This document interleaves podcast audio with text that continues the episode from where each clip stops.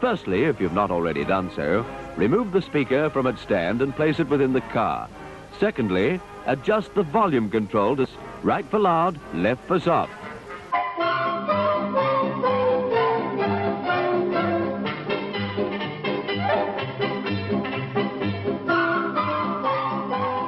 Hey, film fans from around the world, welcome back to another episode of Film Itself, your weekly interview podcast talking to people inside and outside the film industry about the work they do and the films they love. On today's show, a conversation with one of my first friends uh, on social media. I met him just after I joined Twitter. That would have been just after I started Daily Grindhouse, I guess. Uh, Mr. Stephen Scarlata is joining us today.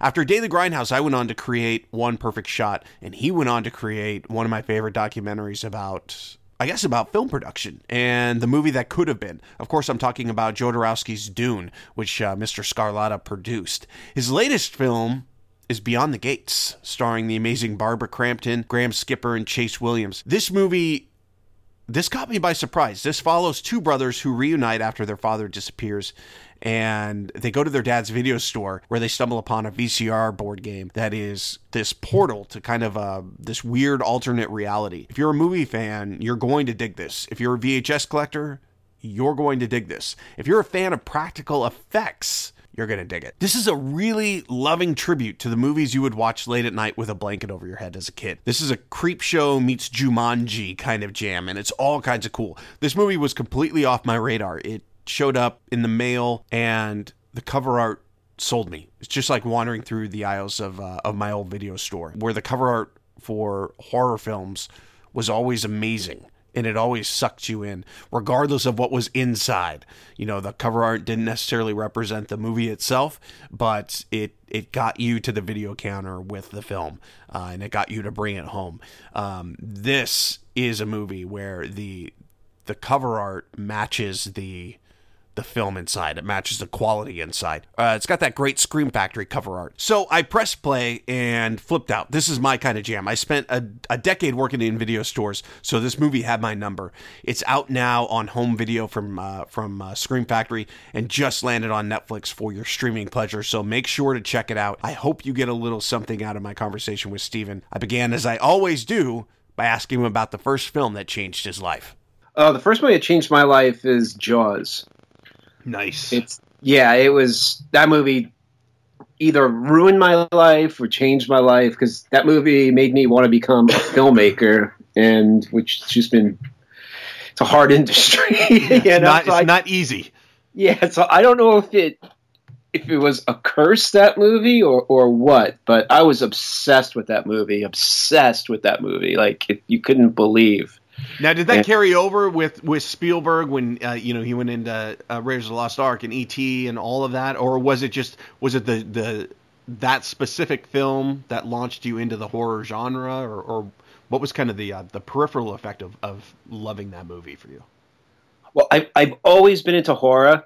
Like I like year like when I was a teenager, I rented a movie called Horror Express, and my dad flipped out. He was like, "Yo, this is the movie."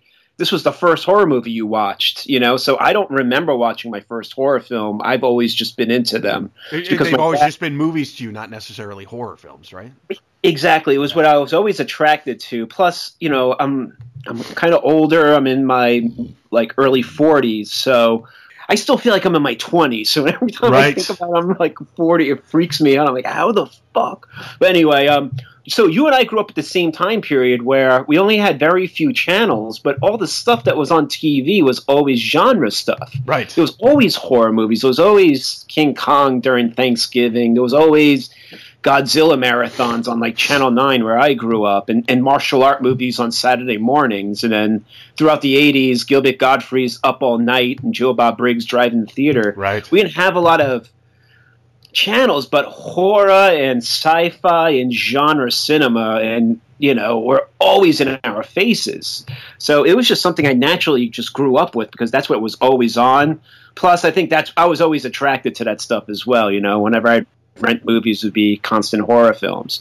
So I mean, to go back with your question about Spielberg, I, I loved I did love Spielberg's aesthetic. I mean, Jaws was a huge, huge film for me, and so was the sequels. But Raiders was really big because it just was this, you know, at the time we I think before Raiders, our big action films was James Bond movies. You know, right? Those were those were our huge action films, but they were really serious and you know, but that's all we kind of had, I think.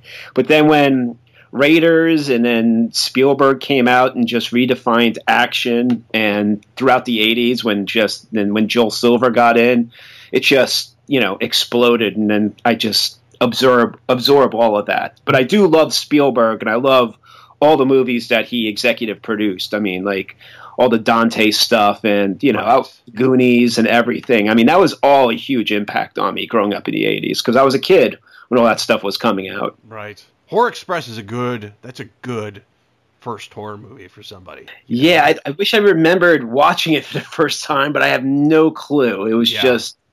But from that moment on, I was just yeah. I've always loved horror. Do you remember the first movie that scared you? Holy shit. Okay, so it wasn't. I mean, I'll put Jaws aside because Jaws was the terror was the most terrifying movie. The first few films that freaked me out were like Jaws uh, was a terrifying movie, but you never thought like you could go to bed because you knew the Jaws, you know, Jaws wasn't yeah. going to get you in bed. But was the yeah. first movie where like I'm afraid to go to sleep because this fucker's going to kill me? Oh yeah, it's definitely the. Uh, it, it, yeah, that's definitely like around the time Halloween came out because right. it was like the first time seeing someone stalk around because I lived in the suburbs in Long Island, and it's just like it looked like where I lived. There were just homes in the sky walking around the streets, you know. So anytime I, you know, my my street, we had half a street, and across the street was like this weird sump area and oh, industrial. Man. So half our street was like suburbs, the other half was just weird. So we get all kinds of weird characters walking down the street at night, and that was just always nightmare inducing for me. Just seeing people just, you know, because Michael Myers in the shadows, it was yeah. So it was definitely Halloween and the second Friday the Thirteenth because I had that opening of him walking around a neighborhood. Right. To kill uh, the the survivor from the first one, which is so bizarre. But yeah, those two things, like, I was terrified. You know what's weird about Friday the Thirteenth is uh, the character never scared me for some reason. Like Leatherface scared me, and Carrie scared me. Like the more kind of mm-hmm. psychological stuff kind of scared me. Um, in fact, I'll say that that the scene where she, Leatherface is chasing her and, and the, the bushes get, are getting tighter and tighter and tighter. That freaked me out.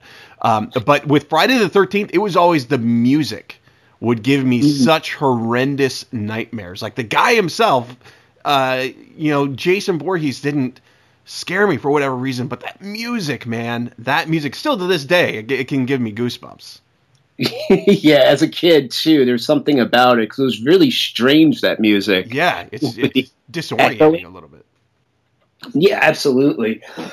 oh, excuse me for a second. Um, yeah, but you know, I'll tell you the truth. you know, like yeah, as a kid, it was just that the part two, the opening of having him on a street scared the shit out of me. But yeah. the one that destroyed me was Phantasm because I watched it really young. And I don't know if you remember, but like in the early 80s, there was this.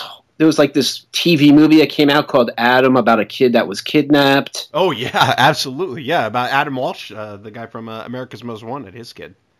Yeah, that that TV movie was terrifying because was. also on my block, like in the, one day, three, there was like, I, I was in my room and I heard screaming from these young girls. And then eventually, when I got outside, there was all kinds of parents outside and the street was filled with people because there were these three girls running down our street being chased by a van that was trying to pull them in Holy to shit. kidnap them. You know, yeah, and so so I so because of Adam and that threat, um, I was the thing was the video store was was like it was a was like a 10 minute bike ride you know from my house to get there. And after those events i was terrified to leave my house because i was terrified i was going to be kidnapped.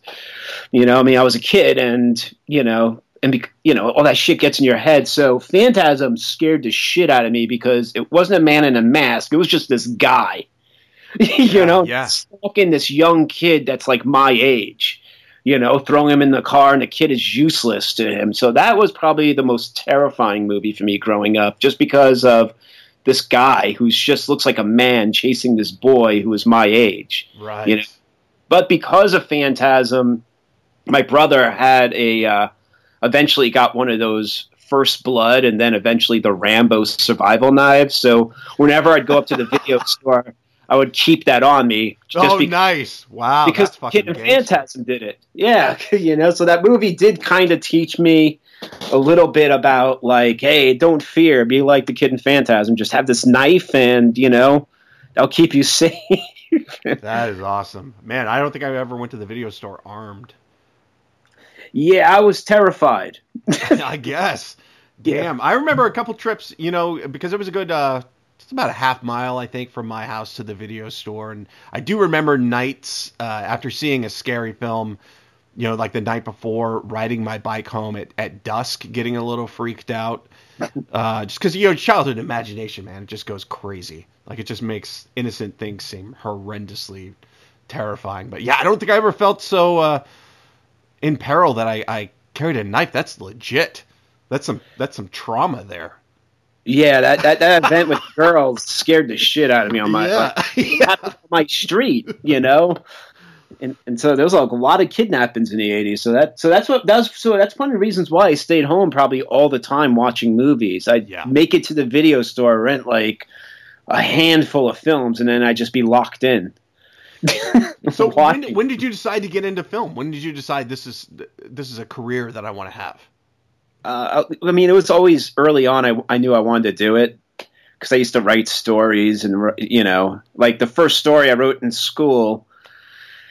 God, I was ten years old, and I wrote this story about a guy who gets his because I just learned about the human anatomy, and I uh-huh. ripped off the Stephen King Running Man book, where I wrote a story about a guy who gets his guts blown out of him while he's shopping by this alien with this gun, but he's like sliding on the produce, like apples and his intestines and guts in the supermarket with his stomach open. So that was the story I wrote. And so it was a family movie. Yeah. Well, it, that was the story when I wrote when I was 10 in school. And then from that moment on until I graduated high school, I had to see a psychiatrist. so that was the first story I ever wrote, and I guess it had such an impact that they had to send me to the fucking psychiatrist till I. so it was like the third grade until I graduated. That's great. That's effective writing, though. Yeah, I guess so. That's but how I, good it was. I get, or this kid is crazy. Yeah. so that I mean, I always knew I wanted to make movies, but at the time I didn't really know. So I always wrote crazy stories, and um, yeah, so I thought I was going to be a makeup effects artist at first, but I had no real good art skills, and my dad kind of broke it to me. He's like, "You can't, you can't do that for a living. You have like no art skills." And then that was probably right when I was entering high school, and then immediately my mind changed to, "Well, I'll just make movies. Then I don't have to do the effects." You know, I always thought about, you know, making movies anyway my whole life. So, right. so it was always there in my head. I always wanted to do it, to be honest. How did Swingers come up? God, I was that was I went to film school and then my film school I went to I, I dropped out of film school and I was just working I was just I was like a mercenary at the time. I would it would just be like you get a phone call and one day I'd be doing a, electric work on a Corman movie, another day you know, I'd be doing art department on some weird CD-ROM game, that old technology, and then so, and then one day, you know, I got a call to work on Swingers from someone who I just who I worked with, and so that's how I got on it. It was just I had no idea it was going to be this big independent movie or anything. It was just one day I just got to a set, huh. and, and, it was when, what kind of stuff were you doing on the set? I was electrician, and I got there the day that it was the, the phone call with Jon Favreau when he's on the phone with Vince Vaughn ta- trying to talk him into going to Vegas. Nice. That was the first day I was there. Well, the first shot they did that day was the the scene when uh, Jon Favreau was on the floor in the kitchen, and Ron Perlman, Ron Perlman, wrong guy, Ron Livingston comes in and gives him orange juice. Yeah, yeah. So that was the first scene that was the first date. That was the that was the morning. I, I came in. I was on the set during that scene, and it hit me. I was like, "Oh man, this is one of those gay movies I've been hearing about. That's like the big thing right now. Oh, you know, because the movie was called Swingers, and Jon Favreau had so much makeup, and this guy was giving him orange juice. And then all of a sudden, later on that day, when I just kind of when Vince Vaughn came in and did that whole, so that whole scene when Jon Favreau is on the phone and Vince Vaughn calls him, Vince Vaughn was actually right outside the door in the hallway, walking up and down, just just like sometimes improv and just going off with that dialogue. Yeah. It was amazing. They were like right next to each other. Jon Favreau was in that room, and, and Vince Vaughn was outside the hallway walking back and forth. And I was sitting in that hallway, like, you know, on the floor. Vince Vaughn was literally walking past, pa- back and forth past me while he was delivering that dialogue. And then it started hitting me. Oh, this isn't a gay movie. This is something totally different. Like, what is this, you know? Because I've never heard dialogue like that before, really Right.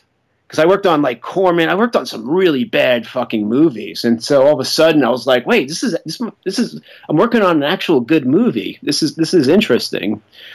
So it was you know it was it was a it was a pretty wild. Like at the time, I had no idea it was going to be a big film because I was working on shitty movie after shitty movie after shitty movie, and then it wasn't until I found out it got sold to Sundance that I was like, "Whoa! I actually made some. I actually worked on something that's actually going to be good."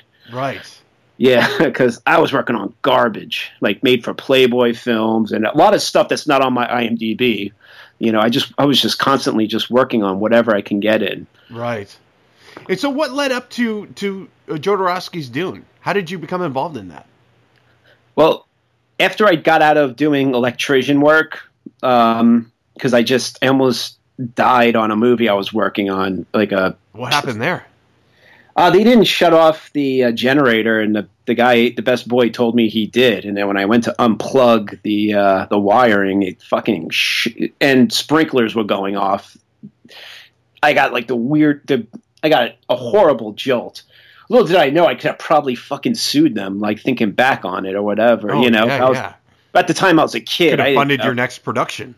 Yeah, seriously. And so I just kind of quit after that because that whole production, it's called Street Corner Justice, was just a it was just a mess, man. I w- it was a terror. It was like the one movie when I got a call, I had to take it because I needed the money because I was make I only made fifty dollars a day on Swingers, but when I was working on PM Entertainment and that type of shit, I was making one fifty a day, you know. And as a t- kid, it was a lot of you know, but it was terrifying work. Yeah, you yeah. know? So I couldn't do that work anymore. I was just kind of freaked out after that night because it was like I had a few accidents on that movie, and I was like, you know what, this I, I can't do this shit anymore. So I ended up just working in a production office, and that's where I first. I was already obsessed with Jodorowsky at the time, but I, this is like no late '90s. I just came across a website, like the only website at the time on Jodorowsky, and they had this little picture of Jodorowsky's Dune, of the guy of the little art of the guy with his arms up and the worm, and I got obsessed. Like I lost my shit. I was like, Jodorowsky was going to direct Dune because I was a huge fan of David Lynch's Dune growing up, huge. And from that moment on, I just started researching it for years. And it wasn't to research it because I thought I was going to make a doc. I was just researching it because I needed to know everything about that movie. And then eventually, when I had enough research, God, what year was it? Like 07 maybe is when I approached Frank Pavich to direct it. As we did New York Hardcore together Mm-hmm. in the 90s. And then for years, we tried to make a straight edge movie because we were trying to follow Penelope Spheeris' footsteps with doing a punk rock doc and then doing like an edgy, you know, she did S- Suburbia and we wanted to do straight edge as our follow up, but it Right. just absolutely fell apart like twice. And so Frank and I just had nothing to work on. And I brought Frank Jodorowsky's Dune because I just did all this, I had all this research. And so, Did you have an outline at that point, or did you just bring him no, I just gave, I, research? yeah, I just gave him. I just he was actually packing up L.A. and moving back to New York, and so I just spent the next few months just sending him all the research, like you know, like uh, the documentary from Fando and Lis, all the Starlog articles I could find on Giger, and whenever they do a little thing on Dune, it was just countless stuff from the library. Whenever they talked about it, like in Variety, like just everything I could find and just dig out out, out of newspapers, just everything. And then he finally Um, and then by that by that time, there was this website called DuneInfo.com, which got their hands on like uh, concept art of Moebius's character designs and stuff. And for once, all this stuff actually started coming online. And by the way, that every if anyone's listening that is fascinated with Dune or Jodorowsky's Dune, check out DuneInfo.com. This guy is amazing. On Facebook, he's actually putting together the, the, that that book, that binder from photo from like s- screen stills and collecting it from everywhere. He's doing an incredible job. Oh wow. Yeah, he's amazing. So anyway, I, I just gave Frank all this information, and then Frank eventually like then called me. He's like, "All right, you're on to something." And Frank found Jodorowsky's acting agent's um, email and sent him an email. And then it took a long time for Jodorowsky to get back to us, and then eventually he did and then that's when we got off and running with it. That is amazing. Yeah, I'm I'm still shocked it happened because I was I'm still can't believe that got made. I'm shocked. Yeah. And humbled. Don't get me wrong. I'm really happy. you, you know his uh his supporters are so unique because they're it's almost like they're they're they quietly support him. Um, you, you never see his name kind of splashed everywhere, but I'll tell you, on, on one perfect shot, you are always guaranteed for at least 100 re- retweets on anything from his work. Uh, like always. Um, so is and is that why you were you were kind of um, you weren't sure if it was going to work or not because you, you you didn't know the level of his support or interest in the in the project? Yeah, well, it just he just seemed unattain uh, like unattainable. Is that the word I'm trying yeah. to say? Like because in the '90s, like I followed him on IMDb every day because one second Sons of El Topo was up, and then it turned into Abel Cain, and then King Shot was up, but he can never get a movie made. Right. You know, but every time I went on IMDb, and if I saw like some new cast member or someone attached to it, I would just get a, a, natural high. I was so excited, like, holy shit, we might get another Jodorowsky movie. Right. But they never happened. So yeah, he feels like Terry Gilliam, like he's the the art house Terry Gilliam kind of. Oh, seriously? Because after Santa Sangre, you know, there's not really a Jodorowsky movie. Rainbow Thief really isn't. Yeah. I mean, it has a lot of him in it. If you really watch, if you watch it, you could see, you could feel him in it, but it's not really him. Yeah, you know. So so throughout the 2000s, you know, he just no one was talking about him. He was his movies weren't released still on DVD or anything. They were just, you know. So I didn't think it was even possible to find him or to get him because it was just he just was not out there at all. No. I just thought it was like an impossibility because he was rarely interviewed too. Like the only thing that was out about him was that Constellation Jodorowsky doc. Yeah. You know? So yeah, it was yeah. really kind of the Severin when when Severin started doing. I think when they released uh, Santa Sangre, that was kind of when you saw the interest. Like people were like, "Oh, oh, oh, yeah, him." You know, because yes. I remember seeing that spike even on Daily Grindhouse. It was uh, there was there was a huge interest in him uh, with those movies, uh, with with what Severin did. You're absolutely right. We act, we we watched that disc when we were in that disc just came out when we were shooting his first interviews in France. Huh. Yeah, because I bought it right before we left, so we could watch the special features because it was brand new while we were wow. out there. You know, so I'll never forget that. It was kind of exciting to see that too. Oh, I'm sure. What was and he like on, to uh, What was he like to work with? Um, it it wasn't like we worked with him or it was just that we go to his we went to his house like three times during during the first trip out to during our first trip out we got three interviews with him. So we no no it was four. We saw him four times. First we had a meeting and then we went back for three interviews. And i mean he was interesting. I mean well the first day we, we shot um, the, the dp he was right. He just didn't want he didn't want the interview to feel like whenever he, people shoot Jodorowsky, they kind of shoot him in the same place in his in his in his office. Mm-hmm. He wanted something different, so we asked his assistant if we could move some of his books and just make like a better make something a little like because the DP kind of thought it might be a little too sloppy. I mean, it was him who he is, so we wanted to make just something a little bit more cleaner for his interview segments. So the, his assistant said we could move some of his books around, so we did. And when Jodorowsky came in and saw us move his stuff, he like flipped out and like yelled at us. And we yes, felt, I was hoping you had a Jodorowsky tantrum story. Yeah, so we felt like little kids being yelled at by our parent, you know, by our dad. We felt so bad. It was like our first day of shooting and but eventually what that kind of led to was although a lot of those powerful moments in the film when he's upset, that was from that day. So oh, it did kind of carry out. It did bring out some really good energy out of him, which is that's terrific. You know so in a way it did it did help but besides that he was really cool. You know he did answer our questions. He was very like you said those interviews he's so animated and he's so into the whole thing. Yeah, so that's yeah. that was really exciting. Plus we didn't have a trans we did not have anyone um uh what's the word? Um like translate yeah we had no translation on set oh, only wow. for Giger because his wife was there huh. excuse me but um so did he, we did, did he read your uh do your tarot cards?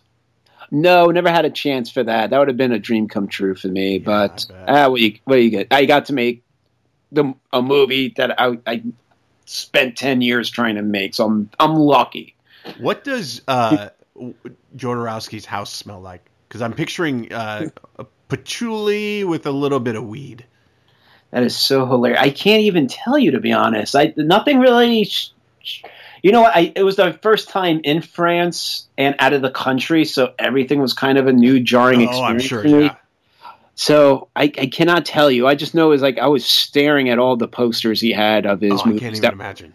Yeah, he had like a cool Abel Cain poster for the movie that never came out. And then my favorite was I tell this all the time um, is that I was going. I you know when you're at someone's house being a movie fan, you got to look at their movies. Yeah. And I took a picture of it, but he had a copy of Cradle to the Grave, that Jet Li movie, and I was so psyched to see that man. Oh, that is like, awesome, awesome. Yes, it was on the top of his stack. How? I mean, why is Jodorowsky watching that? That is amazing. Yeah, I mean, I love that movie. Oh yeah, I watched the shit out of that movie for some reason, but the fact that he he he owns it on DVD and had it on the top of his pile. Yeah. Yeah, because there was that. Yeah, because that was during the time. It was like uh, the DMX movies were coming out, the Jet Li movies. Yes, yeah. the hip hop, the hip hop yeah. show artists. Never was, die. Was it Never Die Alone? Is that was... that was DMX's solo movie? Yeah, right. But before that was the yeah the Cradle to the Grave, and then there was Exit Wounds. Exit Wounds and Mo, uh, Romeo. Romeo Must Die. Romeo is bleeding. No, Romeo is bleeding. Yeah, Romeo Must Die. Romeo's bleeding is the fucking Gary Oldman movie. I almost said that actually. Which but, I love. The great Lena Olin performance in that.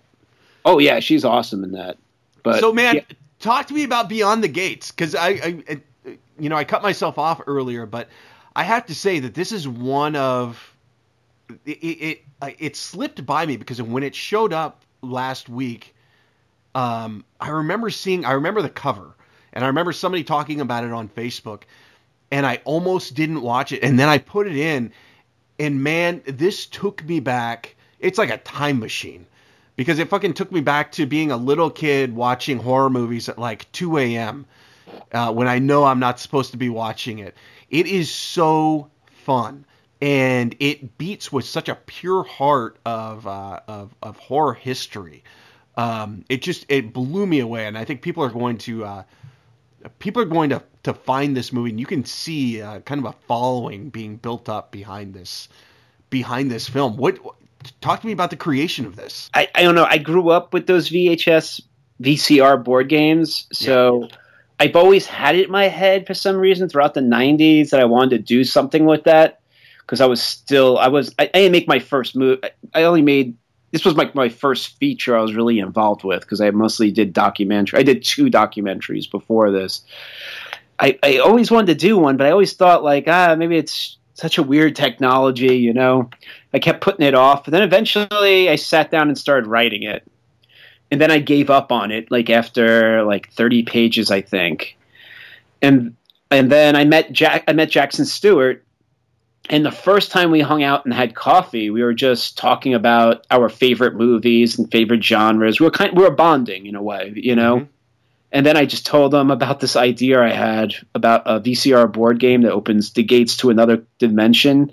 And I also told them the idea about you know two brothers who are the two brothers find this v- VCR board game while they're closing down their dad's uh, video store after he's gone missing. And and then Jackson like lit up and immediately was in love with the concept.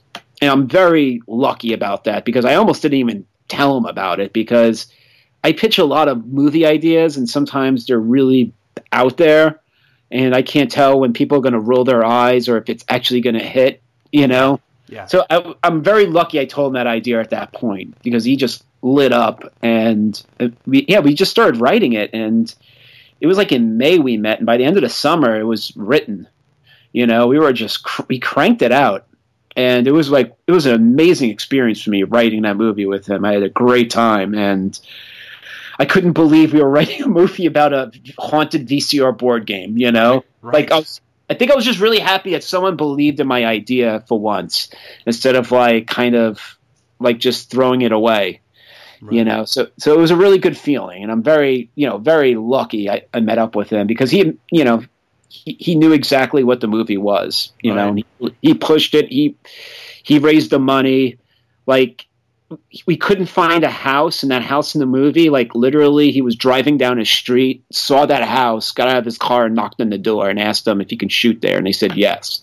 Hmm. You know, like the kid, like he killed it, man. Like he knew what he wanted, and you know, he, he was an amazing person to work with. What was your writing process like? It was first like outlining. Like he he ran away with the outline. I kind of we had coffee a few times and we talked about the story. First, I was telling him about my original concept, the one I had 30 pages for. Most of that went away. Plus, mm-hmm. I had a different type of killer in it, and I might. I'm kind of working on an outline for like a spin-off using that old concept actually right now. So I won't, I won't go into that, but we pretty much threw away everything of my original concept except the opening where two brothers go into a video store and start closing it up.